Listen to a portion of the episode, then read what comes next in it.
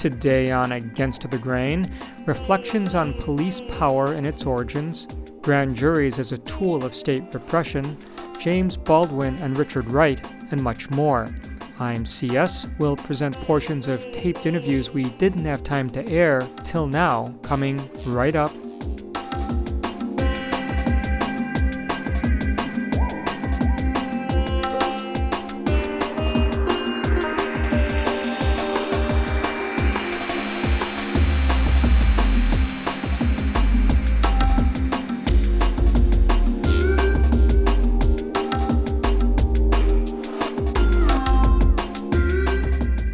And this is Against the Grain on Pacifica Radio. My name is C S. Song. My habit at the close of each year is to select and present excerpts of interviews I thought really stood out. This year, I realized there were many insights, many nuggets that my guests said on tape that didn't make it to broadcast because of time limitations. I usually talk with guests on tape for more than an hour and then have to edit the conversation to fit our allotted airtime. So today you'll hear a number of thinkers and activists who I spoke with in twenty twenty-one saying things that haven't been aired before. You'll hear Ben Brucato discuss the origins of policing in New York City, Mark Neocleous call attention to the expansive nature of police power, Michael Staudenmaier describe how grand juries can be tools of state repression, Joseph Ramsey comment on James Baldwin's criticisms of Richard Wright, and Joseph Masco discuss efforts to uncover state secrets. There's also Brian Palmer describing his new book about the founder of American Trotskyism, and Greg Albo reflecting on the passing of the influential left thinker Leo Panitch. We begin with Ben Brucato, who teaches sociology at Framingham State University. He joined me to discuss an article he wrote with the subtitle, The Origin of U S Police in Slave Patrols, which appeared in the journal Social Justice. We focused on the role anti-blackness played in the emergence of policing in the southern part of what became the U S, but I also asked him about colonial-era policing in New York City. We didn't have time to include his answer in the program that aired on August eleventh, but here is what he said, or rather what he said after further historical investigation. Well, in the South, the slave patrols and the efforts by independent citizens who were mandated by the colonial governments to participate in policing uh, was focused on regulating the activities of the black population, the majority of whom were enslaved, but they were certainly targeting the free black population as well.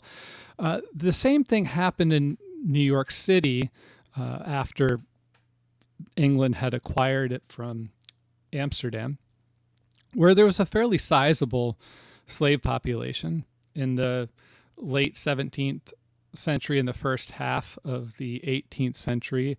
It was as much as a fifth of the total population were enslaved blacks. And as in the South, the first move by the colonial government was to turn to the militia and to independent citizens to enforce a number of slave laws that they enacted, even as early as the turn of the century, the turn of the eighteenth century, where they were requiring uh, slave passes to be carried. There were essentially curfew laws that required that anyone out after dark carry a lantern and, and have approval to be in public space. And this was a first move by the government to direct the militia toward regulating an internal population as part of their general mandate. And unlike in the South, the assignment of those duties to the militia and to private citizens is where things stayed for the whole of the the eighteenth century. And there's a number of reasons why they did not develop a dedicated organization to fulfill this police mandate to regulate the black population. Uh, part of it is simply that the general economy and layout of the city were was very different from in the South. So it was a, a densely populated city. There was an economy that was not centered around plantation production. So the black population was far more concentrated in New York. And so the, the kinds of fears that they had did not require that a, a an organization kind of be circulating among very spread out areas to kind of preventatively police people.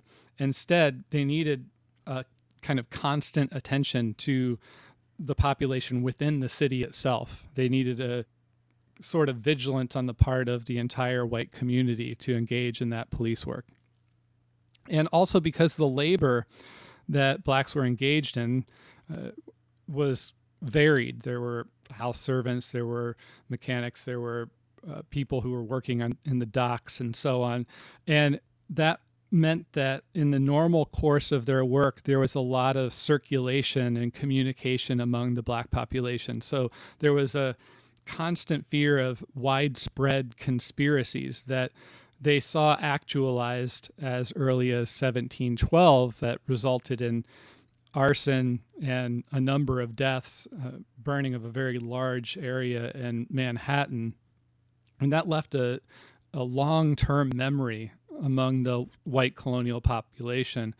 Uh, they they were fearing uh, recreation of this event. And so even just a year afterward, the legislature was already passing a number of slave laws to more further regulate the black population, requiring the carrying of lanterns, not allowing blacks to gallop on horseback, and so on. One thing that's really interesting about New York is that the demographics were so fundamentally different from in the South, where the color line was very easy to draw between whites and blacks in the South, where in New York there were all sorts of factions among a variety of, of ethnic groups, religions, various national origins. Um, and so as a consequence of this, there was in the first half of the eighteenth century, very little coherence around a white identity. And it was only in kind of momentous upheavals when that identity solidified. So, for instance, in time of the so-called Indian Wars, where these fractured religious communities came together and forged a common identity.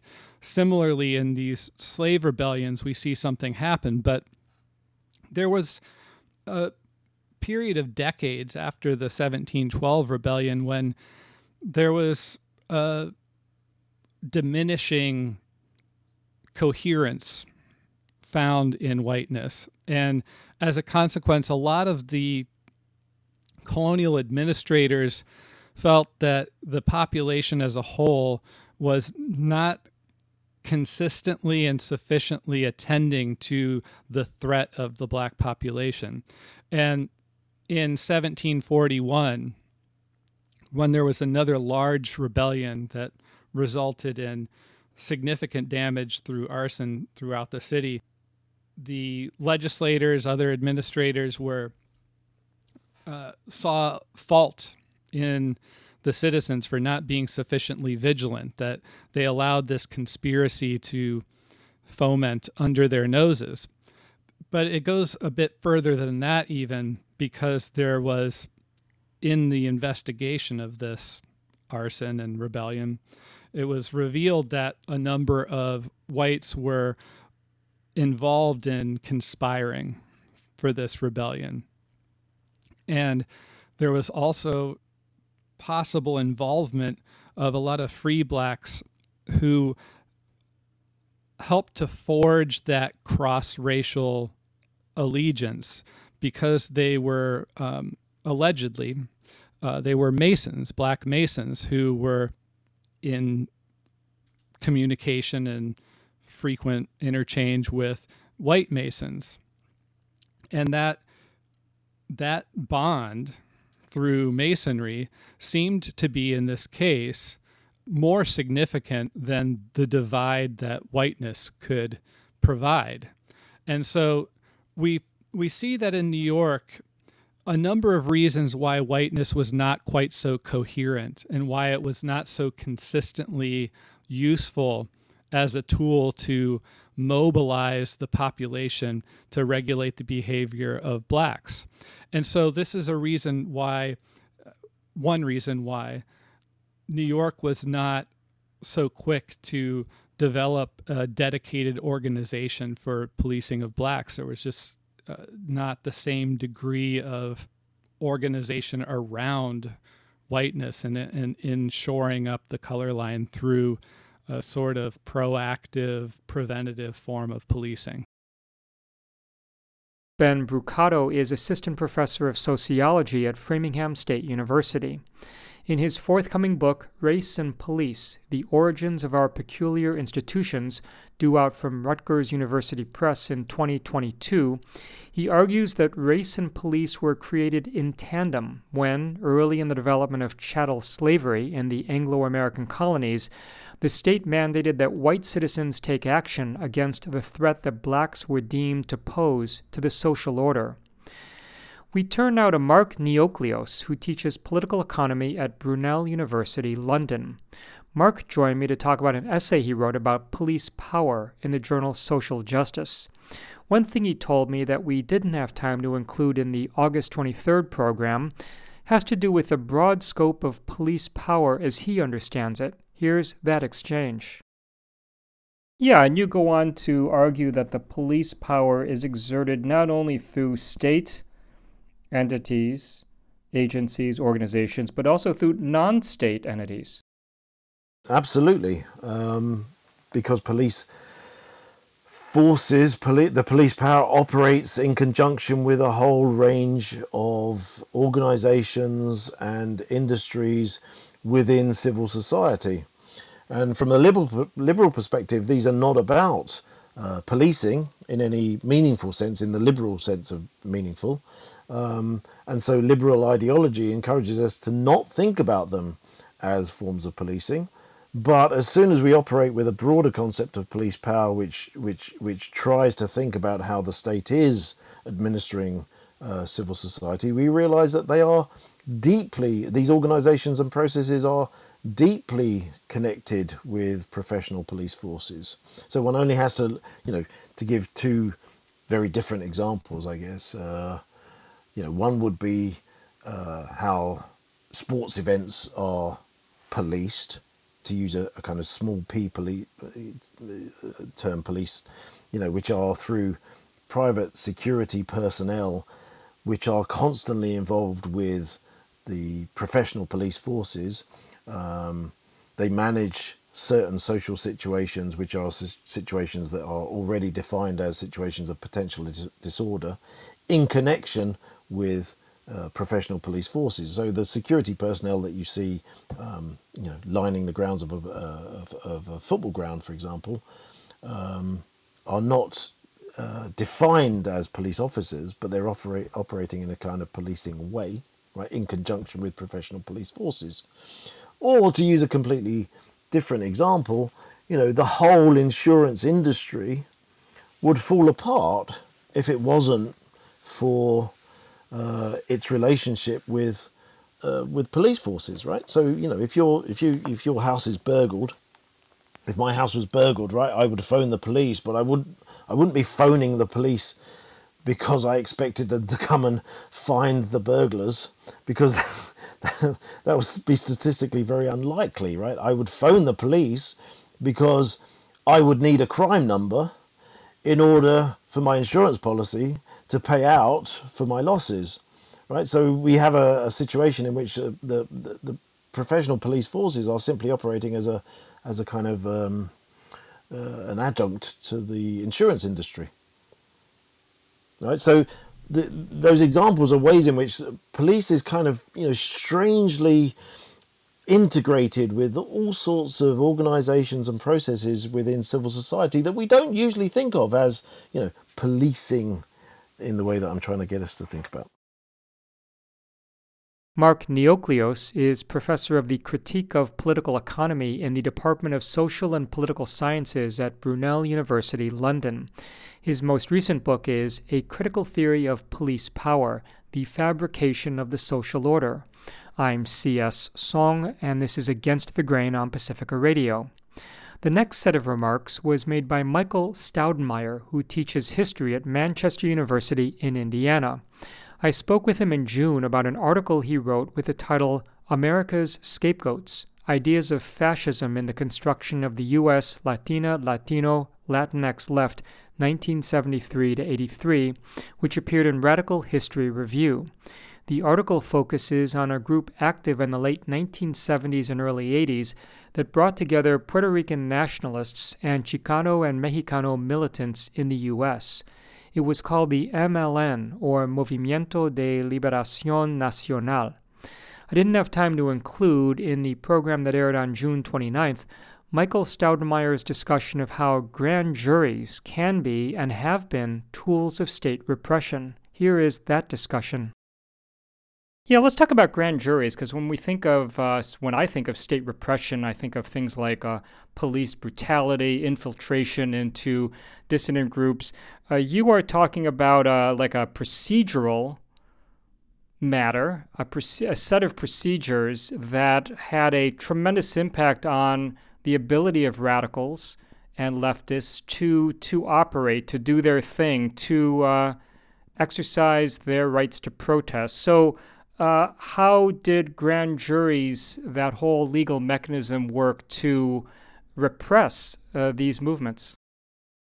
Well, I, I should be clear that all of those other forms of state repression are certainly things that members of the M L N encountered, uh, both before and after the founding of, of the M L N itself.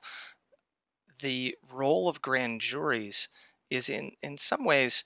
Uh, as you put it, it's, it's a it's a legal process. The creation of a grand jury is part of the legal process to determine whether or not to charge someone with a crime. Uh, this is the opportunity for, um, in this case, the, the U S attorney to kind of uh, do some digging and try and find out what happened, if they believe that a crime had been committed, and, and who might be responsible. Um, and one of the things that can happen at a grand jury is that you can call witnesses. Uh, now, often, in the case of these sorts of criminal investigations, the witnesses are people who m- might be worried that they would themselves be suspects, um, and therefore they're not necessarily friendly. They're not necessarily interested in testifying. And as a result, this goes back, I believe, to English common law. Grand juries have the power to issue subpoenas in exchange for a form of immunity, so that the people who are called to testify at the grand jury are told, you will not be charged with a crime based on whatever your testimony is. And in exchange, we can force you to testify, uh, and a judge can enforce those subpoenas if people refuse to testify in spite of that form of immunity that they receive. The judge can put people in, in jail. Uh, now, this is not a, a criminal conviction. That is a possibility, and it actually happens in the early eighties to a handful of members of the M L N. They serve several months of a prison sentence having been convicted of what's called criminal contempt of court. But usually, and what happens in nineteen seventy-seven after the founding of the M L N, um, is something called civil contempt. It's simply a determination by the judge that um, people who had been, you know, lawfully called to testify in front of a grand jury and had been given immunity had refused to testify, and so we put them in prison to get them to change their minds. Um, that can last several months. Usually grand juries have a specific time limit. They have to come to an end, and when the grand jury expires, then those people have to be let out of jail. And that's what happens to, again, several of the founding members of the M L N. Uh, and that leads to a whole analysis that's promoted by the M L N and a number of other factions of the U S left that says the grand jury is itself a weapon of state repression, because what you're doing, if you're thinking about it from the perspective of the federal prosecutors, is you're taking these activists off the street. for a period of time, you know that they are committed not to testifying, um, in part because they're worried that it will, you know, negatively impact some of their comrades, maybe people in the organization who weren't called to testify, who might actually be the target of these investigations, or people who aren't in the M L N but are Puerto Rican independence activists. Again, there's an active armed struggle going on at this time with a number of people who are effectively living underground. They are the likeliest targets of these investigations. They're not being given immunity. And so if you do testify, then you could put some of your close comrades at risk. So the prosecutor understands that in advance, realizes these people aren't going to testify. Well, then it's win-win. If they do testify, then you can get good information out of them that can help you put these other people behind bars. And if they don't testify, then you get to put them behind bars, the, the would-be witnesses, and they can't be out in the streets organizing protests and rallies and demonstrations. So that's the power of the grand jury as a, as a tool of state repression. And it's one of the things that the M L N really is kind of forged in the fire of this movement of grand jury resistance. Uh, and it becomes a central piece of their analysis of the state, uh, and some of their ideas of fascism are really, you know, based on this direct personal experience of being put into prison without ever having been convicted of a crime, which seems in the United States like something that's not supposed to happen, and yet through the format of the grand jury and the concept of civil contempt, it, it happens uh, fairly routinely in the nineteen seventies, targeting especially Puerto Rican and, and Mexicano radicals. Michael Staudenmaier is assistant professor of history at Manchester University in Indiana. He's a veteran of anarchist, anti-imperialist, and anti-fascist movements.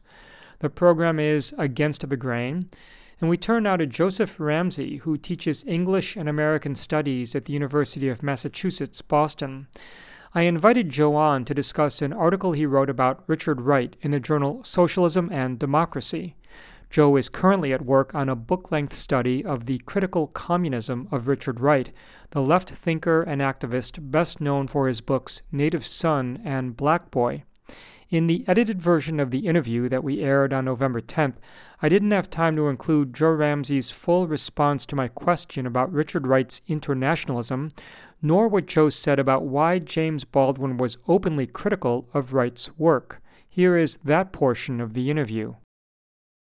Uh, let's talk more about Richard Wright's internationalism. Uh, you write that his focus moved over the course of his life from communism to revolutionary internationalist humanism. Does his internationalism derive from his participation in a party and a movement that stressed anti-capitalism and therefore stressed global anti-capitalism? Yeah, Wright wrote of the decolonization movements which he saw unfolding across the, the world in the nineteen fifties, in Africa and Asia, um, as the most important political development of the time, and perhaps of his entire life. He did, you know, see in some ways, you know, the quote-unquote colored races and nations of the world kind of standing up.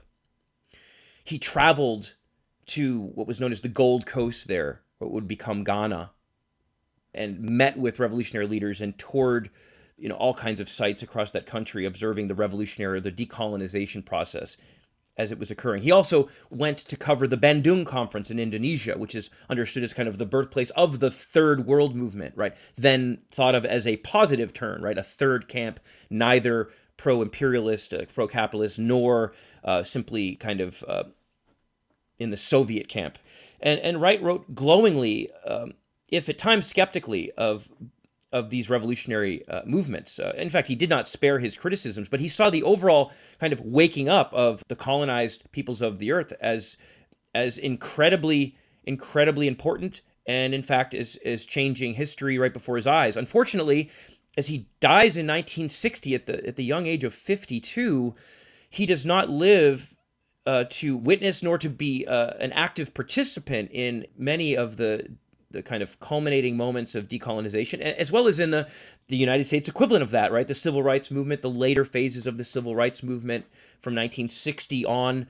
Uh, he does not live as certain other intellectuals, like such as James Baldwin, were able to kind of be an active force in that moment. But but Wright was uh, absolutely in contact with class conscious or, you know, anti-capitalist as well as anti-imperialist intellectuals in Paris. He regularly held, uh, you know, held court, as some people would describe it. He was he was kind of a, a big figure in Paris cafes and had frequent, uh, you know, meetings with important Black and and uh, French intellectuals, European intellectuals, uh, many of whom were actively involved in building anti-colonial resistance. So so Wright was very, very supportive and sympathetic of this development. At the same time, Wright was also very aware of the dangers, right, that decolonization provided, right? And, and and again, that that term comes up in a book like Black Power. He's one of the first people that I know of to publish the term Black Power. In the nineteen fifties, he writes a book by Black Power about his trip to Africa, or to, you know, to what would become Ghana, or what was becoming Ghana. And he talks about, you know, the void that, that colonization has ripped up and ripped open in, in, in colonized peoples. So the same caution, or a same version of the caution that he expressed in nineteen thirty-seven in Blueprint for Negro Writing kind of emerges in a different form in his travel writing, where he he he is, you know, struggling with this question of how are these people who have been so beaten down by this system going to, um, and even if they win political independence, how are they going to actually avoid a kind of falling into a neo-imperialism, an economic domination by the West? And how are they going to, in fact, kind of modernize so rapidly without doing incredible violence, without some kind of new elite, even if they're a socialist-minded elite coming into power, and in fact having to kind of brutalize their own people to try to kind of leap into the twentieth century, right? So he's very, very, I think, you know, anxious about the dangers that the colonial, the decolonization would lead to, but he was, but he was overall supportive of it at the same time, and, and was very, very public about that, though perhaps not as public as he could be on the question of Algeria, as he as he depended on the French government not deporting him during that period. Uh, you know, I think one of the, uh, like many folks uh, from abroad living in France at the time, were not as open in their criticism and condemnation of the uh, French war in Algeria as perhaps they wanted to be and, and ought to have been. James Baldwin was one of Richard Wright's detractors. Did Baldwin not like Richard Wright because of the perception held by many that Richard Wright was too negative in his depictions of, of Black culture, Black nationalist consciousness, everyday Black life? And I guess I'm also wondering whether you think those criticisms were justified. Yeah, just uh, getting ready for this interview, I had a chance to read one, uh, reread one of James Baldwin's uh, very influential early essays critical of Richard Wright, and that's a an essay uh, many listeners will know called um, uh, Everybody's Protest Novel, right? Which you, you can tell from a title, all right, that it, yeah, it's, when when somebody uh, starts out like that, they're not usually going to be praising uh, the, the protest novels they pick. In, in that essay, Baldwin really discusses Harriet Beecher Stowe's nineteenth century didactic anti-ra- or anti-slavery, if not anti-racist classic, right? Uncle Tom's Cabin, uh, the book that Abraham Lincoln would credit, quote unquote, for starting the Civil War. Um, Baldwin doesn't discuss Native Son very much, which but but he he kind of name checks Wright a couple of times and ultimately suggests Wright's protest novel. And at that point, Wright has on, had only written one, although he'd also written a collection of short stories, uh, Uncle Tom's Children, not Uncle Tom's Cabin. Um, Baldwin hardly discusses Native Son at all, but he uh, it offers a very, very powerful critique of Harriet Beecher Stowe uh, and of a kind of moralistic didacticism, a moralistic kind of sociological novel, right? That the, the novel, as Baldwin understands it, that is devoted to just basically trying to expose how bad uh, a certain kind of Black oppression is. And, and thus, Baldwin argues paradoxically, to make kind of white readers of the novel feel good, because at least they can say, I'm not like that guy, or I know things are wrong, so I'm a liberal, I'm a progressive, I'm not part of the problem, right? So Baldwin had scathing uh, critique of, of Stowe, which may be valid. I'm not an expert in, in Uncle Tom's Cabin, but but I really think that uh, you know, Baldwin falsely conflates Wright's work with Stowe's. And in fact, uh, you know, you're, you're right. Baldwin does in in a, in a couple of places uh, accuse or characterize Wright as kind of having no appreciation for black culture or, or frankly, for humanity. You know, it kind of accuses him almost being kind of like tone deaf to the true stirrings of the human heart. I mean, it's a pretty harsh kind of critique. And then, frankly, it's a critique that echoes a number of tropes that are very common in kind of anti-communism more broadly. Uh, not not confined to Baldwin at all, but uh, Ellison will pick a lot of these themes up later in his attacks on, on protest fiction and his affirming of nuance and, and irony and amb- ambiguity against, you know, kind of science and categorization and abstraction. But I think this is just, uh, you know, it's, it's a false critique. I mean, I think that it's, you don't need to have, it doesn't have to be either or, you know, that you can both capture, and I think Wright at his best does, uh, capture the nuance, complexity of psychological, uh, sexual, emotional, um, tension in in a human subjectivity, in an individual character, or in his own, uh, in Wright's own memoir. In fact, Baldwin would admit in his later, his lesser known later appraisals of Wright after Black Boy comes out are actually positive, and uh, you know are, are more positive. Um, and Baldwin's posthumous or writings he produced after Wright passed away tend to be more sympathetic of Wright's later writing. So so even Baldwin's actually, I think, you know ultimately saw the light, but it, but it's. It's, uh, you know, Baldwin was competing for, you know, the spotlight, I think, it, you know, I mean, he himself had been a protege of Wright and is too, is too often, and perhaps a tragedy that afflicts many writer relationships, right, is that sometimes there's a kind of desire to kind of, quote unquote, kill the father. I mean, Wright felt very betrayed by Baldwin from everything that I've read.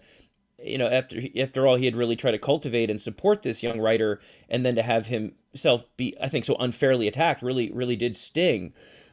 But but I think, yeah, I think it's a, I wouldn't say it's a groundless critique. I mean, Baldwin, I think, is is a brilliant writer. And, and that essay in particular is is a brilliant caution against, I think, some of what kind of abstract protest, whether it's in fiction or in life and in, in politics, can amount to, right? And the way in which abstract kind of opposition to systemic oppression or something, capital S, you know, capital O, can come at the expense of attending to like more difficult, nuanced questions of what it means to be a human being. Right, but I think it is best Wright both attends to very nuanced, complicated, uh, very real kind of experiential dimensions of, of human existence, and, and particularly among oppressed people, but not exclusively, and has a sociological, political, theoretical consciousness. Do we really need to choose between experience and theory?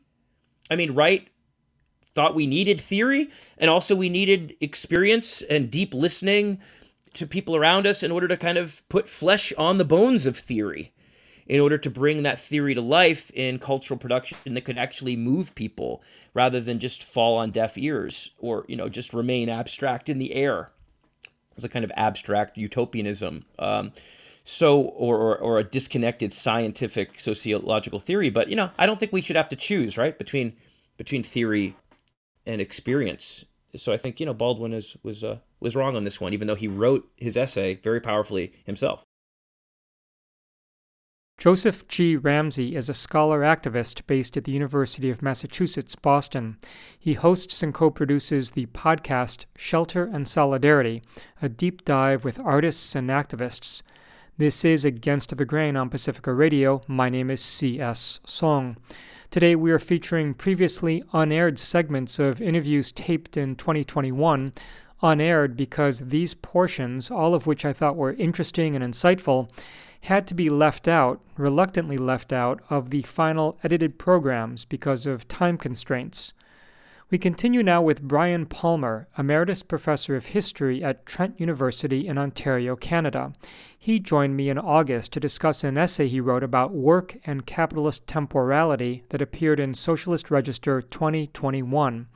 Brian has written two books about James P. Cannon, who he calls the founder of American Trotskyism.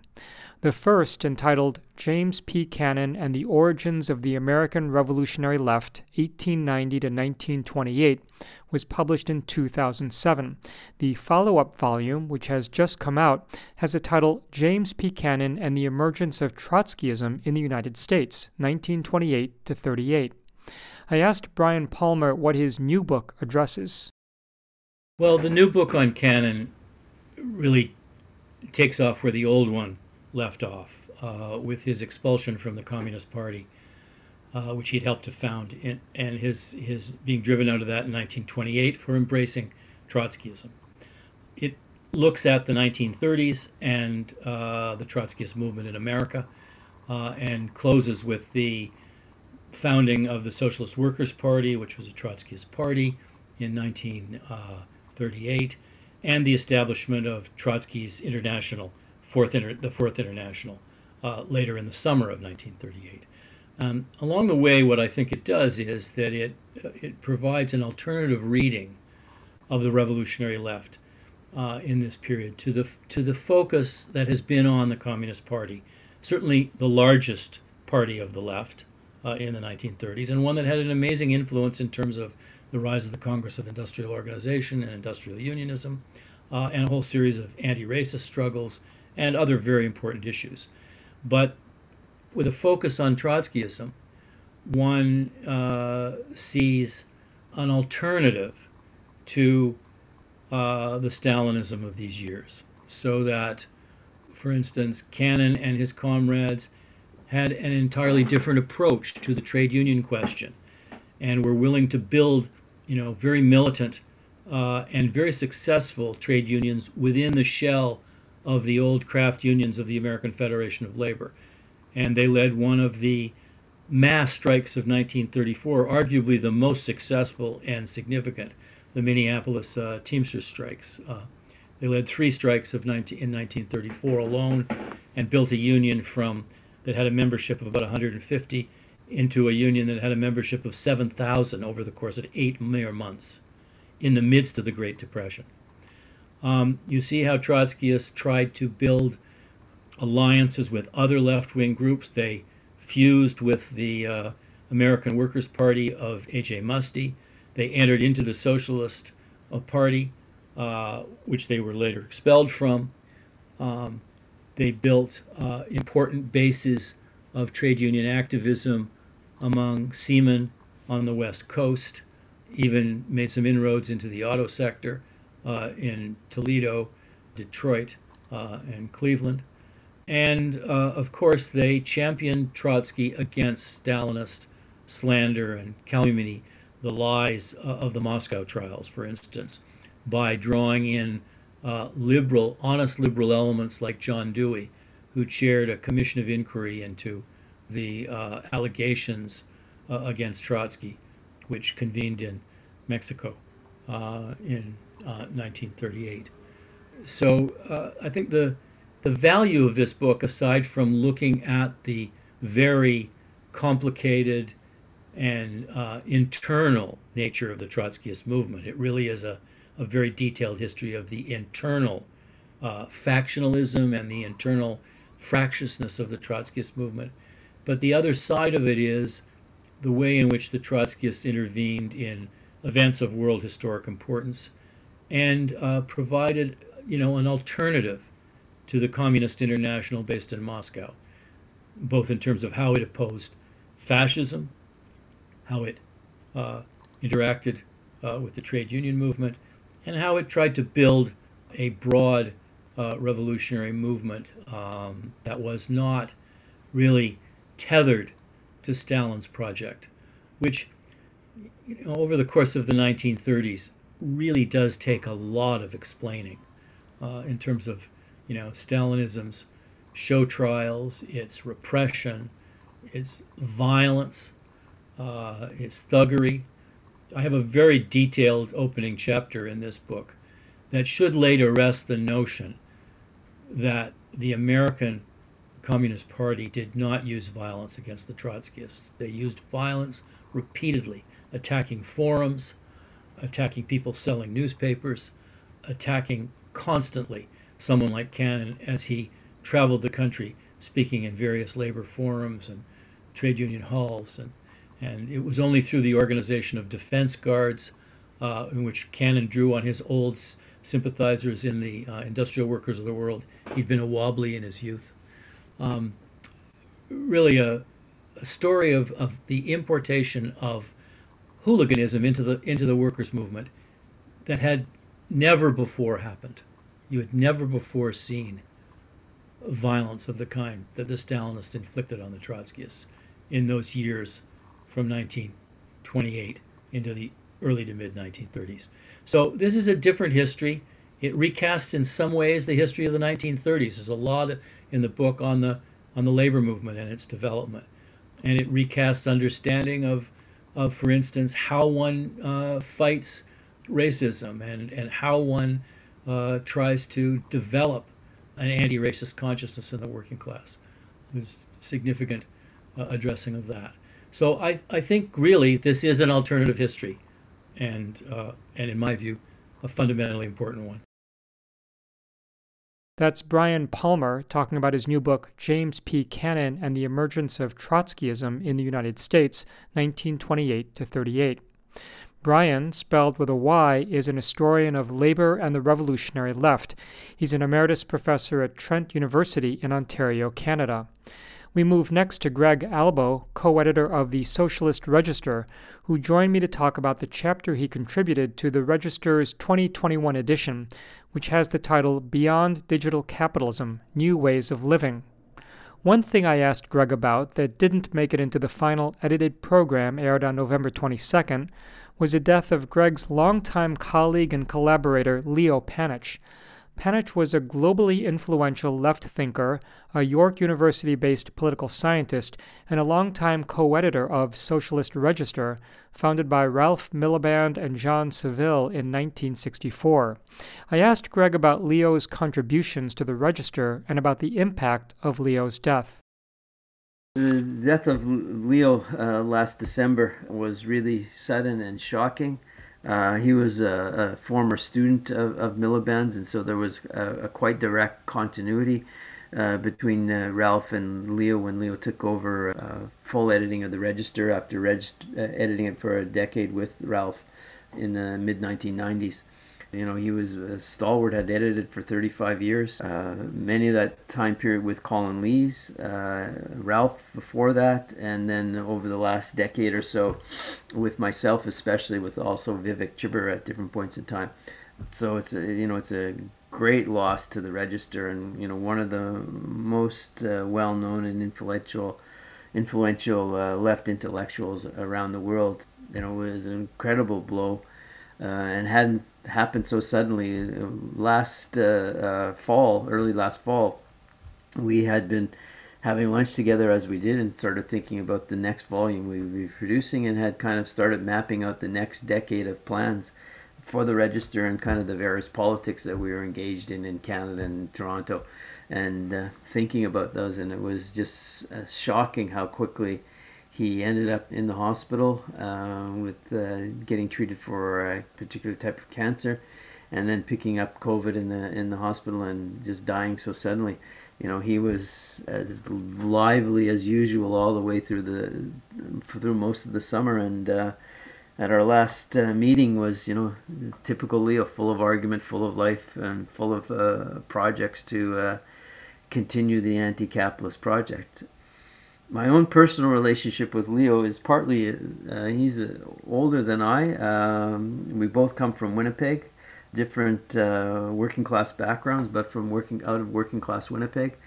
Coming to the university, we shared some of the same professors. Me, uh, ten or fifteen years later after Leo, had known many of the same network uh, before meeting each other, had been involved in many of the similar kinds of struggles that had been forming across Canada in and around union struggles, or in those days the Fight the Crews missile testing in Canada, in the peace movement, and so on.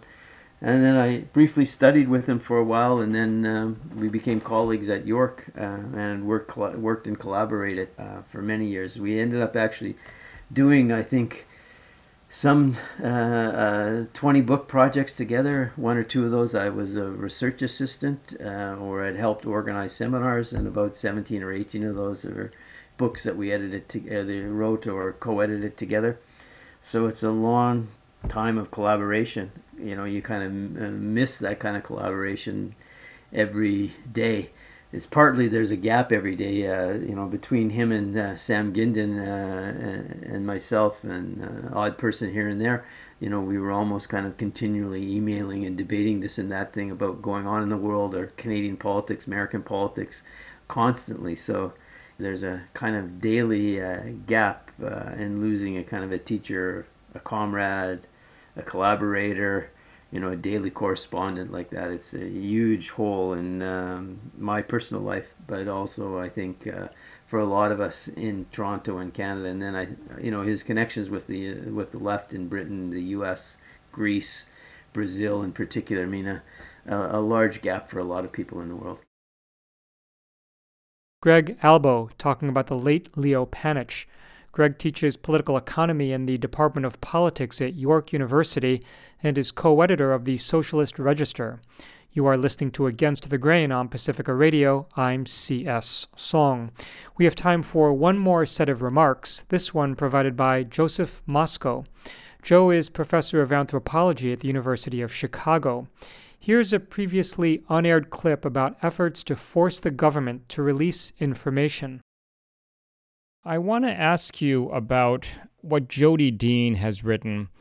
Um, she has written about a lot of things, but one focus of her attention has been people's obsession with uncovering state secrets, right? You have all this information produced by the government, and so much of it now is classified or S B U, in the S B U category. So people want access to that information, and it becomes kind of, for some people, a um, an extended quest to get the government to reveal information about um, certain events and certain people.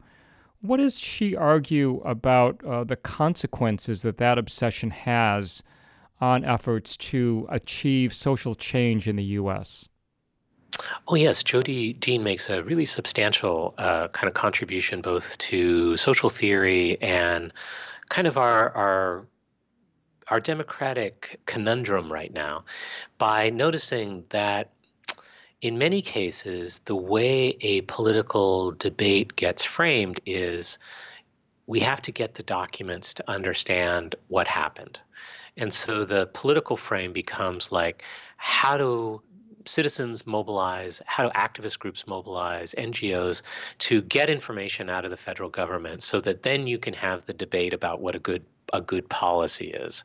And she says this has a couple of, of different effects. And I think uh, it's it's really an important argument, and it's well worth everybody thinking about how how it affects their their own notion of what political potentials are in any given historical moment.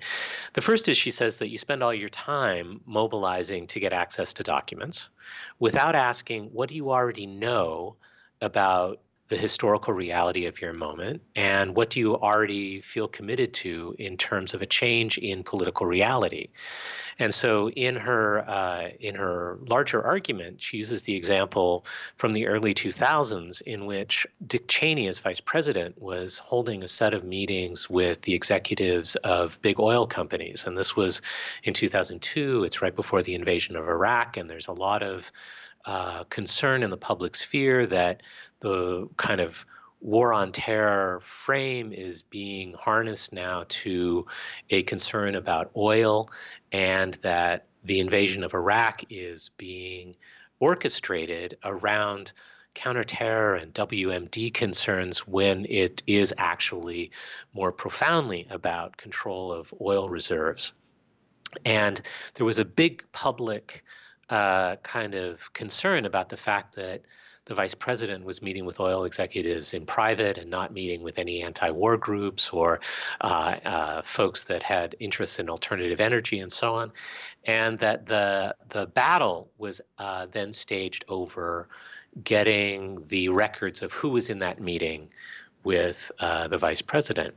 And what Dean says is that, you know, you could spend a couple years or ten years maybe trying to get the official log of who was in that meeting, or you could act on what you already know if you're asking the question, which is that there's a relationship between big oil and the White House, and this is involved in a geopolitical uh, campaign that includes war as one of its domains, and to mobilize directly on that without needing to have it documented in some official record. So she uses that example, and uh, in a in a larger argument works through a lot of social theory to talk uh, about how secrecy has become a kind of fetish and a kind of surrogate for direct democratic engagement on issues of collective concern, that people bypass the direct action kind of alternative of a democratic uh, public sphere in favor of, uh, you know, trying to get access to some kind of official documentation. And she goes a little bit further, and this informed the concept of the secrecy threat matrix that I developed as well, in talking about how it kind of creates an alibi, whereas many people could say, you know, if only we had access to the official record, then we could have a democratic society of the kind that we believe should exist and want to exist. But until we have full access to the records, uh, you know, our hands are kind of tied.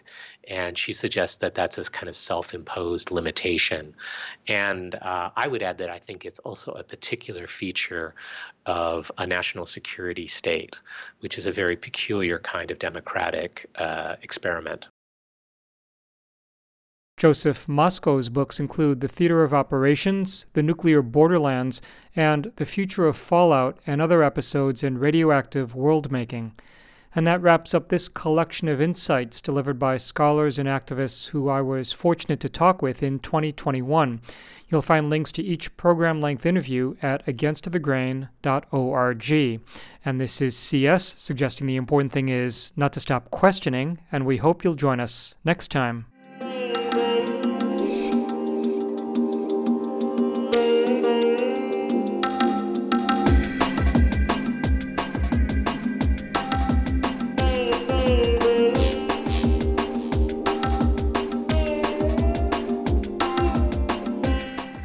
Against the Grain is produced by Sasha Lilly and C S. Song. You can visit us online at against the grain dot org, where you'll find on-demand and downloadable audio, resources, and more.